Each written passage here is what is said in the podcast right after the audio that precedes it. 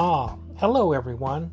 Here we sit on a Friday, just about noonish, looking back at the week behind me and thinking about the weekend ahead.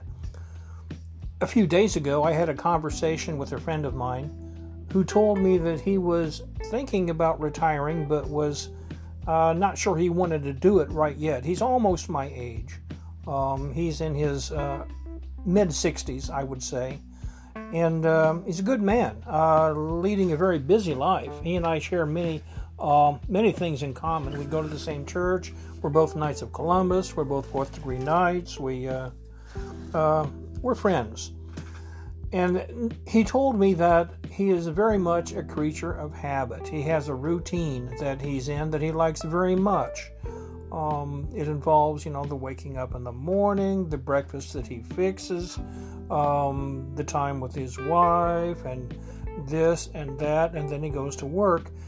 Um, and I replied to him that I'm very much a creature of habit too, uh, and I am. I, I, uh, but that that doesn't interfere with being retired at all. Um, I do much of the same things every day. Um, I have a set time that I like to wake up. Um, my my breakfast is very similar. I start the coffee. Um, I fix a breakfast for Sylvia. I get her off to work. Um, and then there are things I listen to a certain podcasts. I read the morning newspaper.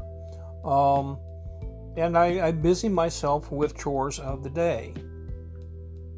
But that was an interesting conversation. It never did resolve itself. I mean, it, he just expressed to me his his concern, and I told him that was no problem. That I do do much the same. Um, the weekend ahead um, will be interesting. Tomorrow there will be what's called a white mass, um, and the fourth degree knights will be in attendance. Um, I will certainly be there. Um, it, it, has yet to be seen what exactly we will do. Um, I would imagine that we will do uh, pretty much what we do at, at, at, all masses that we attend.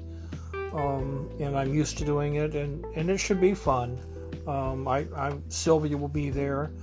Um, maybe she'll have a chance to take some, some pictures. if she doesn't, someone else will, I'm sure. So, in a few days, I will have some photographs of that to add.